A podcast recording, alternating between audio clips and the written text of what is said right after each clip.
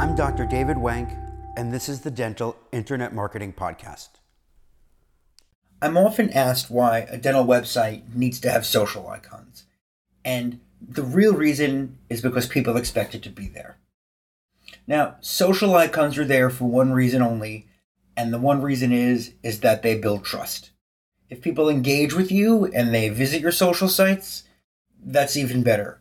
But the key here is to build trust.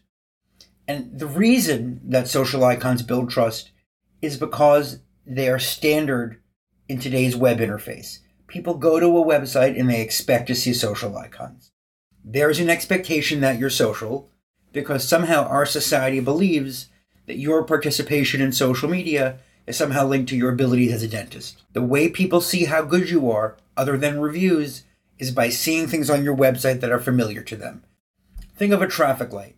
When you leave a parking lot and there's a traffic light there, you've got red, yellow, and green. Standard interface. And so imagine now if you left that parking lot and the lights were green, yellow, and red, and the bottom lit up and it was red. Would you stop or would you go? So remember, they can't read your bite wings ahead of time, and they can't, other than reviews, they can't evaluate your work. They can't give you a bench test. They can't ask your patients as they leave the office how things went. So social reassures them. And again, it, it, it's a loose judgment, but think about that you do it every day. When you go to a fancy steakhouse and you pay $80 for a steak, they could be using the same meat that they use in a fast food restaurant. But you can't go in the back and check. And so you have to make the assumption that because they're following the standards that you expect, they're wearing very nice jackets and they're wearing white gloves, that that must be high quality. And so the key here, as we said, is convention. And you want to use convention because people are comfortable with it. Can, can you or anyone explain why we wear white coats and not blue coats or yellow coats?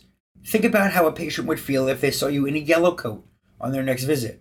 Would that make you a worse dentist? Would that make them doubt your abilities? They're used to seeing a white coat, and that is why we wear a white coat. So remember, conventions make people comfortable. From a user interface perspective, the goal of your website is to make things easy for people to find and to find them quickly. There's a famous web design book, and it's called Don't Make Me Think. And it's exactly the advice you should follow for your own website. Put things where people expect them to be. Make sure the logo at the top left of the screen, when you click it, it goes to the homepage. Make sure you have a top right phone number that's clickable and you have social icons there. And while, you know, we might not agree that social icons are representative of how good a dentist you are, because they aren't, but we have to agree that they need to be there that's what our potential patients expect to see.